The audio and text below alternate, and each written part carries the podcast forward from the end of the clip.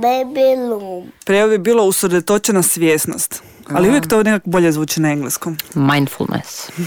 To je ono što, što je bio nekako cilj i naše stranice i što je cilj mindfulness programa za djecu u svijetu. Testing, testing. Jel radi? Baby loom. Baby Room.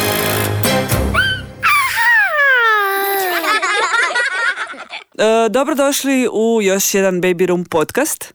Danas pričamo, e, tema nam je mindfulness. Ako neko je možda zna, neko ne zna, ali zato ćemo otkriti detalje e, tijekom ove emisije. U studiju je Ana, Andreja, Željka i Marija. ja, Marija. Bog ekipa. U punom sastavu. U punom sastavu plus dvije gošće. Tako je, ovo će biti jedna vrlo edukativna emisija kao što nam svaka u biti jest. Mislim da nam je već svima poznato da za tjelesno vježbanje u biti svi znamo koje su dobrobiti i zašto bi trebali e, vježbati. Jačamo mišiće, jačamo mišiće tijela, ali što možemo učiniti e, da naš mozak bude zdrav i jak, e, evo saznaćemo tijekom sljedećih 30 minuta. Upravo time se bavimo u ovoj emisiji. Odnosno, Marija, kako si to stručno na engleskom rekla? Ovaj prijevod. Tako je. Prijevod bi bilo usredotočena svjesnost. Ali uvijek to nekako bolje zvuči na engleskom. Mindfulness. Ali promičemo hrvatske riječi, pa tako smo rekli još jednom da zapamtimo, Marija. usredotočena svjesnost. Ali e, ajmo sad čuti što se zbiva u regiji, zovemo Novi Sad, da čujemo kako se tamo prevodi e, ovaj mindfulness. Baby. S nama je Vesna. Vesna je iz Mindfulness Cornera. Pozdrav. Pa kod nas mi prevodimo malo drugačije. Uh, Riječ mindfulness prevodimo svesna pažnja ili usmerena pažnja. A je li dobar ovaj naš prijevod? Nije odlučio. Dobar je, vaš prevod je super, ima i kod nas isto sličan prevod. Sad različite literature naišćete na različite prevode, ali nekako kod nas čini mi se da se najviše poprimio taj prevod svesna pažnja. A nećemo mi sad puno biti pametni. Ajde vi nama recite što je to svjesna pažnja, mindfulness ili usredotočena svjesnost. Pa ja negdje volim dobiti mindfulness kao prosto svesnost onoga što radite u sadašnjem trenutku. Znači mi smo svi u našem životu u nekim situacijama već svesni i prisutni, znači kad ste potpuno stopostotno fokusirani u onome što radite, a da to ne prosuđujete kao dobro ili loše, nego ste zaista onako baš u trenutku. I verujem da i za mno, mnogi ljudi verovatno u svom životu već imaju neke aktivnosti kada su onako potpuno mindful, kada su potpuno svesni i prisutni. E sad mi negdje kroz mindfulness i svesnu pažnju pokušamo da tu svesnost negdje usvrnimo na što veći deo našeg života i negdje da smo što svesni prisutni u najrazličitim aktivnostima. Ali rekla bih da ovo nije ništa novo, jel da? Nije to neka nova tehnika od jučer nešto, iako se tek sad počinje pričati više o tome.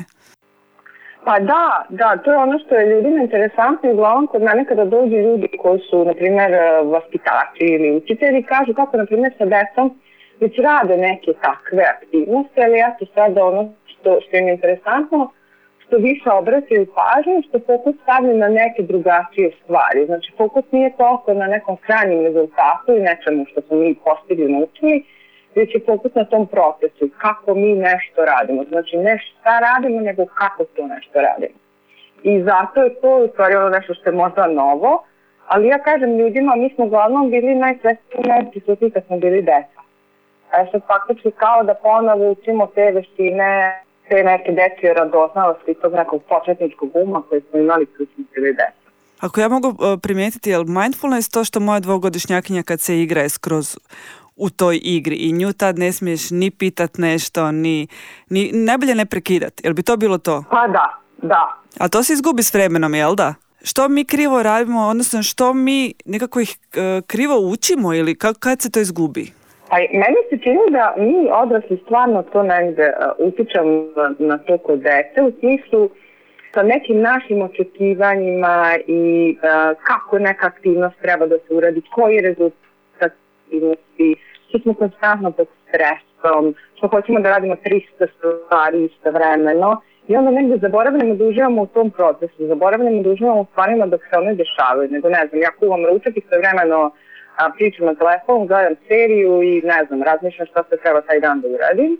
I onda prosto to negde u današnjem svijetu se to smatra kako sam ja, jeli, super multitasker, kako ja prosto nešto mogu da uradim istovremeno.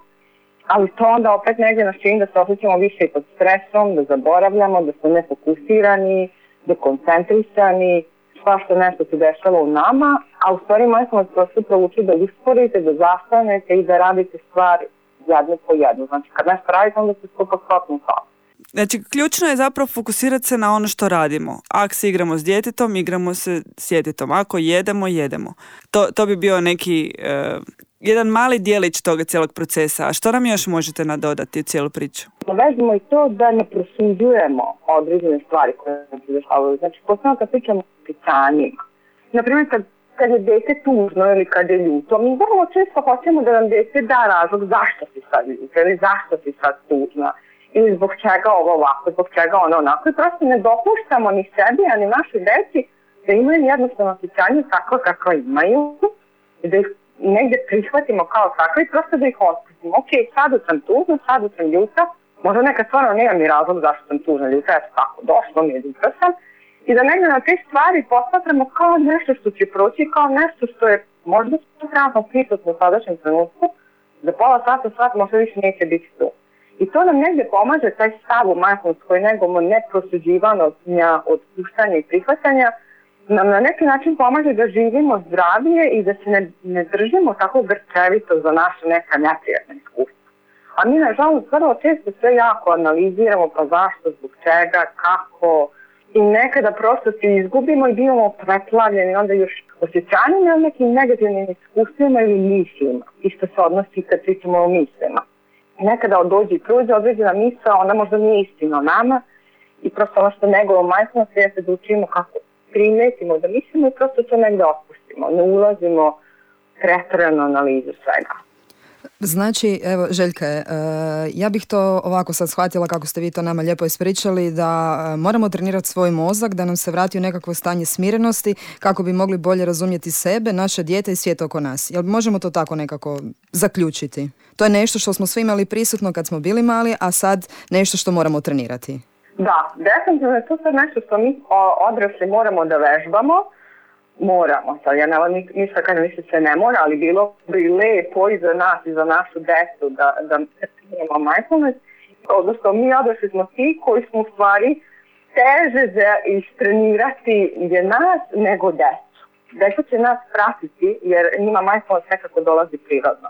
I ako smo mi ti koji smo, ne znam, uzor nekoga ko praktikuje nego mindfulness, taj način komunikacije sa decom, da mi postavljamo sebi pitanja kako smo, šta smo, da delimo, da smo svesni našeg tela, onoga što se dešava u našem telu, da to delimo s i da negujemo negde taj način života, deca će to mnogo lakše usvojiti. A Vesna, recite po vašem iskustvu koliko je teško uh, uvježbati takvu neku metodu? Mi smo svi na nekom autopilotu danas i obaveze kod kuće i na poslu i prema nekim drugim zajednicama. Uh, koliko, je, koliko vama treba recimo kad radite s ljudima da se taj čovjek pre, prebaci u taj modus mindfulnessa koji vi njemu pokušavate uh, učvrstiti, pokazati? Pa znate kako, to je stvarno kod svakoga individualno. Znači, kod nekih ljudi to nekako dođe prirodnije, spontanije, mnogo lakše. Nekim od nas, ja to nemo živi primjer, treba malo duže vremena. Znači, ako ste preveliki kontrol freak i volite sve da kontrolišete, pretarano razmišljate, analizirate, onda će vam trebati verovatno malo duže vremena. I negde je realno obuke mindfulness uglavnom traju po dva meseca, pritom se to onako zaista vežba da, mislim, radi se na tome da ljudi zaista redovno rade te vežbe, neko primeti dobro biti već posle dve, tri nedelje, a ono, na primjer, što se meni često dešava da mi se učetnici jave posle godinu dana i kažu, e, sada sam skapirao ili skapirala ono što si u stvari ti govorila, što si pričala i sada mogu da kažem da zaista živim u skladu s mindfulnessom. I ta svesna pažnja i prisutnost prosto nam dođe i lakše zavisno od perioda uh, života u kom smo, i šta nam se dešava i uglavnom mindfulness ljudima dođe u život onda kada su im potrebne neke promene i kada prosto žele nekako da žive drugačije. A je li istina da možemo sa, na, sa tom vježbom, sa tom vještinom zapravo promijeniti strukturu mozga, uh, smiriti aktivnost amigdale, reakcije na stres? Možemo li postati organiziraniji vježbajući te vježbe? Da, to je isto jako važno zato je mindfulness postao tako popularan jer upravo negde istraživanja su pokazala da ukoliko vi redovno radite vežbe, nekad se to čak misli redovno 10 minuta dnevno, na primjer radite svesnost usmeravanje pažnje na disanje ili sa smazravanje pažnje na svoje telo, primećivanje vaših misli i slično, znači postoje neke različite, ja njih zovem prosto vežbe pažnje, može se desiti da a, zaista smirite aktivnost amigdale, tog nekog centra koji je zadužen za strah i koji vas čuva u od opasnosti, smirite tu aktivnost amigdale i jačate taj prefrontalni korteks koji je zadužen za regulaciju raspoloženja, svesne i donošenja odluka. Nažalost, naša amigdala u današnjem vremenu se pali mnogo češće nego što bi trebalo. Zato smo mi često i pod stresom, i nervozni, i frustrirani, i reagujemo tako iz, iz nekog naših borbenog nastupa, a nema potrebe za tim. Tako da mindfulness vam negdje stvarno pomaže da se smirite i da se umirite. Klinci naši kad odrastaju dođu u neki period e, takozvanog tantruma. E, možemo reći da bi e, mindfulness bio nekakav pandan, odnosno situacija, odnosno vještina koju možemo primijeniti prema klincima kad su u tom stanju svijesti tantruma. Možemo povući usporedbu? Meni se često roditelji javljaju upravo iz razloga jer uh, deca imaju problem sa ne znam kako da kontrolišu svoje osjećanja, burno reaguju i slično. I to je jako važno i ja odmah kažem roditeljima da uh, budu jako strpljivi i uporni da redovno rade ove vežbe. I da rade ove vežbe sa decom kada su deca smirena. Znači, kada dete je u tantrum i kada je preplavljeno nekim neprijatnim osjećanjima, vi ne možete onda uzeti detetu, mislim, znate i sami, i objašnjavati, aj sad da sednemo da, da ti se malo smiriš da uradiš mindfulness. Ne. Ono što je bitno jeste da postoji kontinuitet u vežbanju i su deca vežbali sve disanja konstantno. Pre ručka, posle ručka, pred spavanje, u svim živim mogućim situacijama, oni vežbaju svesnost disanja kada su deca kada se deca osjećaju sasvim ok i opušteno i ništa rasterano intenzivno se ne dešava. A šta je tu onda bitno? Ako vi, mi deco okrenimo sa tim nekim veštinama, deca će samo prepoznati u situaciji kada im je potrebno kada zaista mogu da urade ove vežbe. Jedan mi često roditelji kažu, na primjer, posvađaju se sa decom, nešto se desi ili se deca međusobno posvađaju, i par minuta posle oni nađu decu u sobi kako sede sama sa sobom i rade vežbu svetnog pisanja. Bez da je roditelj intervenisao i pozvao dete da uradi tu vežbu. Znači, deca sama znaju da prepoznaju šta njima prija i šta njih smira. Ali bitno naučiti te vežbe dok su deca ok, dok su deca smirena, da se one redovno rade, dete će se samo setiti da vežbu primeni kad osjeti potrebu za tim. Možda još nešto kratko o vašim radionicama i e, vašem centru? Pa ja konkretno radim sa e, decom od 5 godina, radim i sa tineđerima, radim i sa mladima, radim i sa roditeljima. A, radim jedan na jedan, znači sa roditeljima i sa decom i to je jako bitna uključenost roditelja.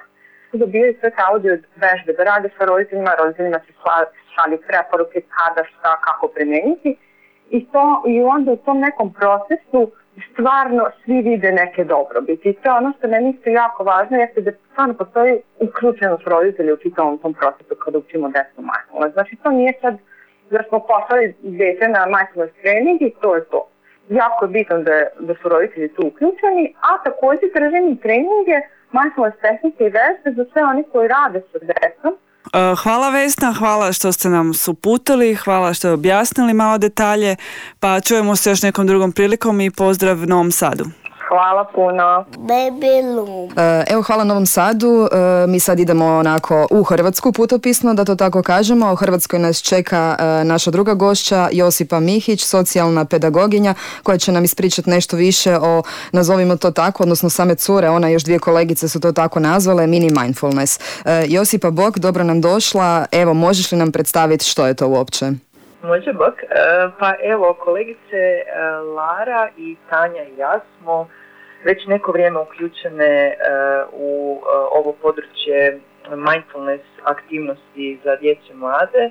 To je e, jedan oblik meditativne prakse, možemo tako reći, ali ne ona meditacija u klasičnom smislu, već je ona jako prilagođena i zapadnom društvu i djeci također. Nas tri smo onda odlučile napraviti jednu stranicu gdje bismo vježbe mindfulnessa približile roditeljima i djeci predškolske dobi i rano osnovnoškolske dobi i učinili ih nekako onako um, pristupačnima i jednostavnima za primjenu. Evo, to, to bi bilo nekako kratko.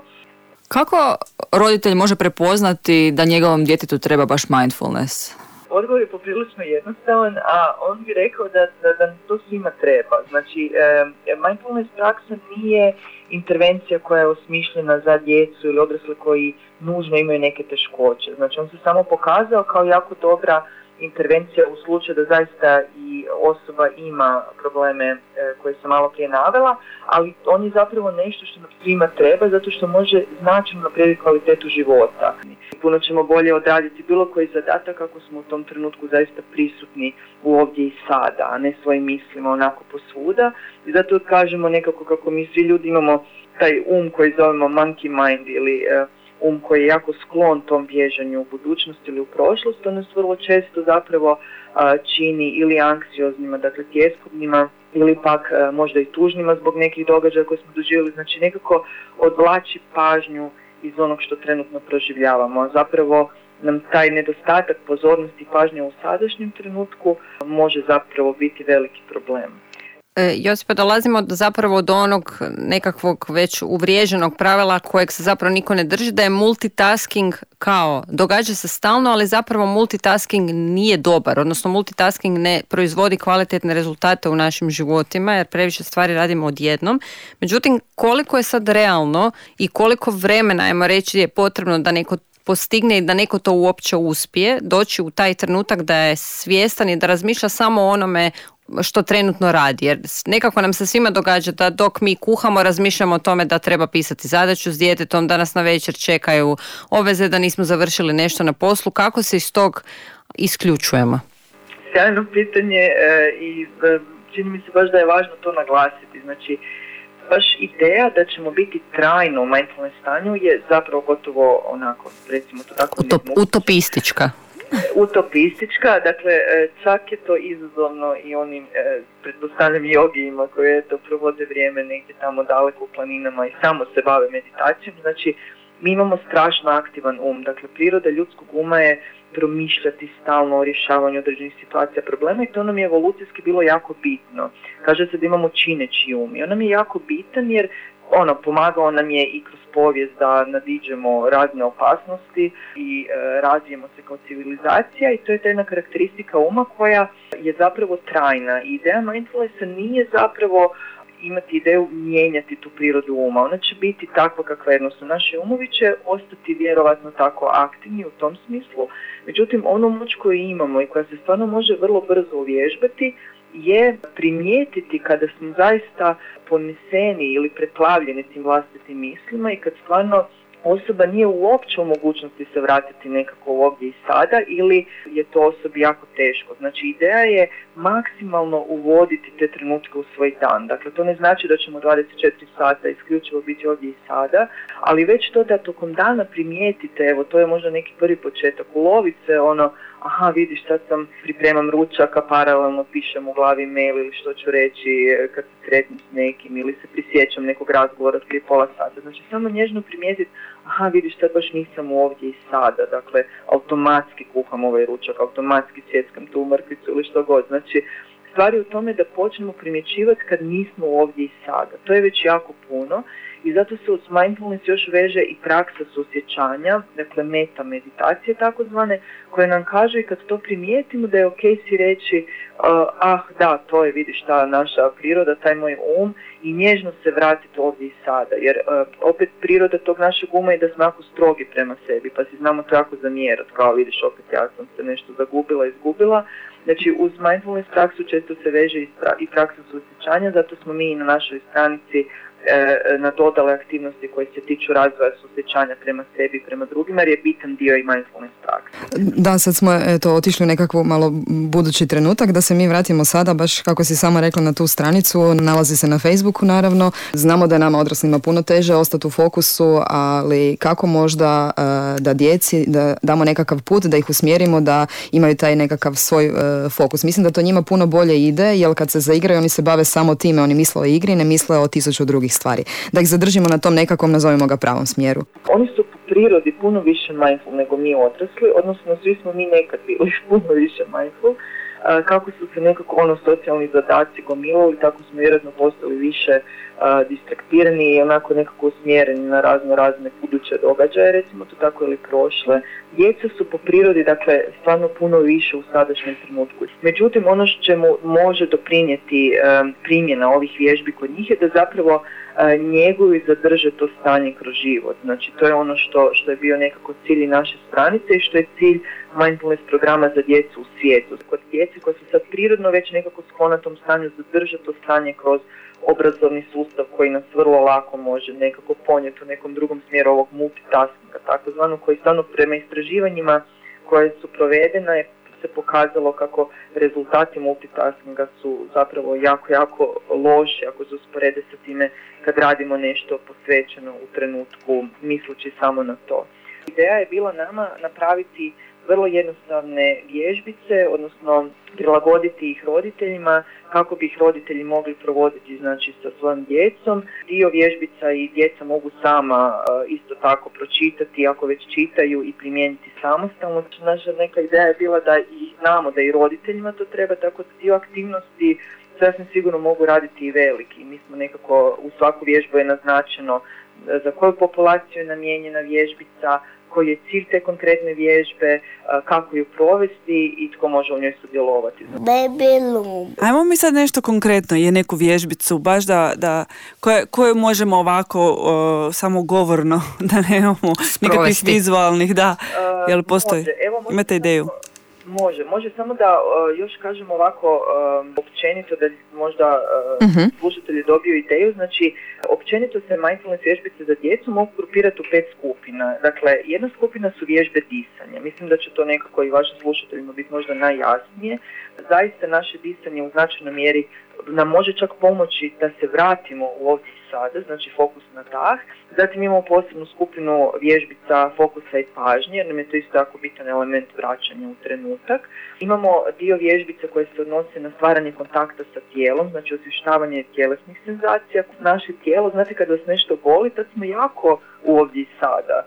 Onda ne razmišljamo baš puno toliko o budućnosti koliko aha osjećam sad da me to boli, nije mi ugodno tu je. Znači tijelo nas jako lako može pozvati u sadašnji trenutak i imamo još skupinu vježbica koje se baš bave time kako da djeca već rano počnu razumjeti kakav je taj naš um. Mi odrasli, ja moram priznati za sebe, ja sam se tom tematikom počela baviti tek u posljednjih možda pet godina i nešto više, gdje sam prvi puta počela razmišljati ok, kakav je taj moj um, kako to da je tako aktivan, kako to da me ponekad preplavlja u. Znači mi pokušavamo djeci kroz igru već vrlo rano prikazati kako taj naš um funkcionira. Imamo igre baš usmjerene na to, znači kako e, pratiti vlastite misli i funkcionalnost uma.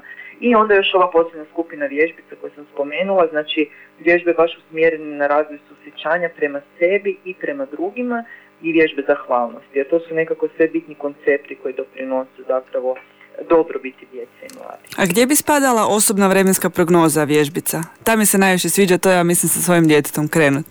Aha, ovo u smislu kako se osjećam, pa kao biram vrijeme. E, da, to. Po tome. Pa recimo ovako, ja, ja bih rekla da to ima veze sa kontaktom s tijelom, jer nekako emocije imaju uvijek tu neku komponentu e, tjelesne senzacije. Znači, obično će vam dijete reći stišće me u trbuhu ili uh, u grlu osjećam kao neke knjedulice ako sam u strahu. Znači, posto, ili osjećam možda žarenje u obrazima pa zato znam da sam ljutic ili ljuta. Znači, vremenska prognoza u tom smislu kao vježbica pomaže ovom osještavanju emocija kroz tjelesno vjerojatno jer to nekako najlakše primijetimo. Ali isto tako pomaže i u smislu e, kontakta sa mislima jer dijete, će vam reći da se osjeća možda kao zima ili da je hladno zato što primijeti da ima neke neugodne misli. Znači e, ne sviđa mi se e, to što mi se dogodilo ili što mi je netko rekao i slično. Ok, jel možemo za kraj jednu kratku, jednu minutnu vježbu u smislu, ja sam vidjela na vašoj Facebook stranici, ako se ne varam, vježba zmaja, ali ne mogu se sad sjetiti, ono sa staklen komice. zmaja, da. E, tako je. E, vrlo jednostavna vježbica, ona je e, više ovako na, usmjerena djecu predškolske dobi, ali i rane osnovnoškolske, recimo negdje tamo do četvrtog razreda. Za ovu vježbu vam je potrebna e, popularna rolica toaletnog papira, s obzirom da mislim da je to nekako Lako je dostupna? Lako dostupna, e, e, tako da će se svako moći nekako pripremiti taj mali alat koji trebamo imati da bi vježbali zmaja. Znači uz pomoć te rolice e, se može izraditi zmaj, trebaju vam još samo možda salvete koje ćete e, polijepiti s djetetom po jednoj strani e, te papirnate rolice i te salvetice zapravo predstavljaju vatru i dijete zapravo uz vaše uputstvo uvježbava dakle disanje na nos i izdah kroz usta i ideja da izdah traje što duže jer što duže izdah traje dolazi do većeg opuštanja živčanog sustava djeteta i do osjećaja umirenja. Tako da e, dijete zapravo koristi tu rolicu kao zmaja koji onda i ukrasi poput zmaja, imate na našoj stranici dosta detaljne e, upute o tome i nekoliko fotografija zmaja. I dijete zapravo udiše kroz nos e, i uputa je da pokuša što duže izdisati taj e, udah kroz usta. I izdišući kroz usta zapravo vatra, odnosno salvetice zmaja onako jako du- dugo titraju u zraku poput vatre. I to je način kako zapravo uz taj alat, dakle zmaja papirnatog, dijete uvižbava to e, e, je trbušno disanje koje je zapravo e, dokazano dakle, kroz istraživanja dovodi do jednog osjećaja relaksacije u tijelu. I dobra stvar je što nekako i naša preporuka je da dijete uvježbava disati poput zmaja nekoliko puta tijekom dana jer nekako je ideja mindfulnessa i on je najučinkovitiji kad ga primjenjujete kad je dijete u jednom uravnoteženom stanju, znači ne u trenucima kad je nužno jako uznemireno, dakle mi ga pripremamo za te trenutke. Tako da zapravo i uvježbavanje disanja poput zmaja može djetetu pomoći da razvije e, tu sposobnost e, e, izdisanja, tog jednog dubokog i dugog izdisanja koje će ga umiriti u stanju uznemirenosti i stresa. Baby loom. Odlično, e, relaksirano onda završavamo ovu emisiju o mindfulnessu. Josipa, puno ti hvala na ovim e, iscrpnim i sadržajnim informacijama. Vas se može potražiti na Facebook page Mini Mindfulness, pa evo one koje zanima više svakako vas mogu posjetiti i istražiti o čemu pričate. A mi e, još jednom zahvaljujemo i relaksirano te pozdravljamo. Bog! Pozdrav, bog, bog. Baby loom. Baby Room.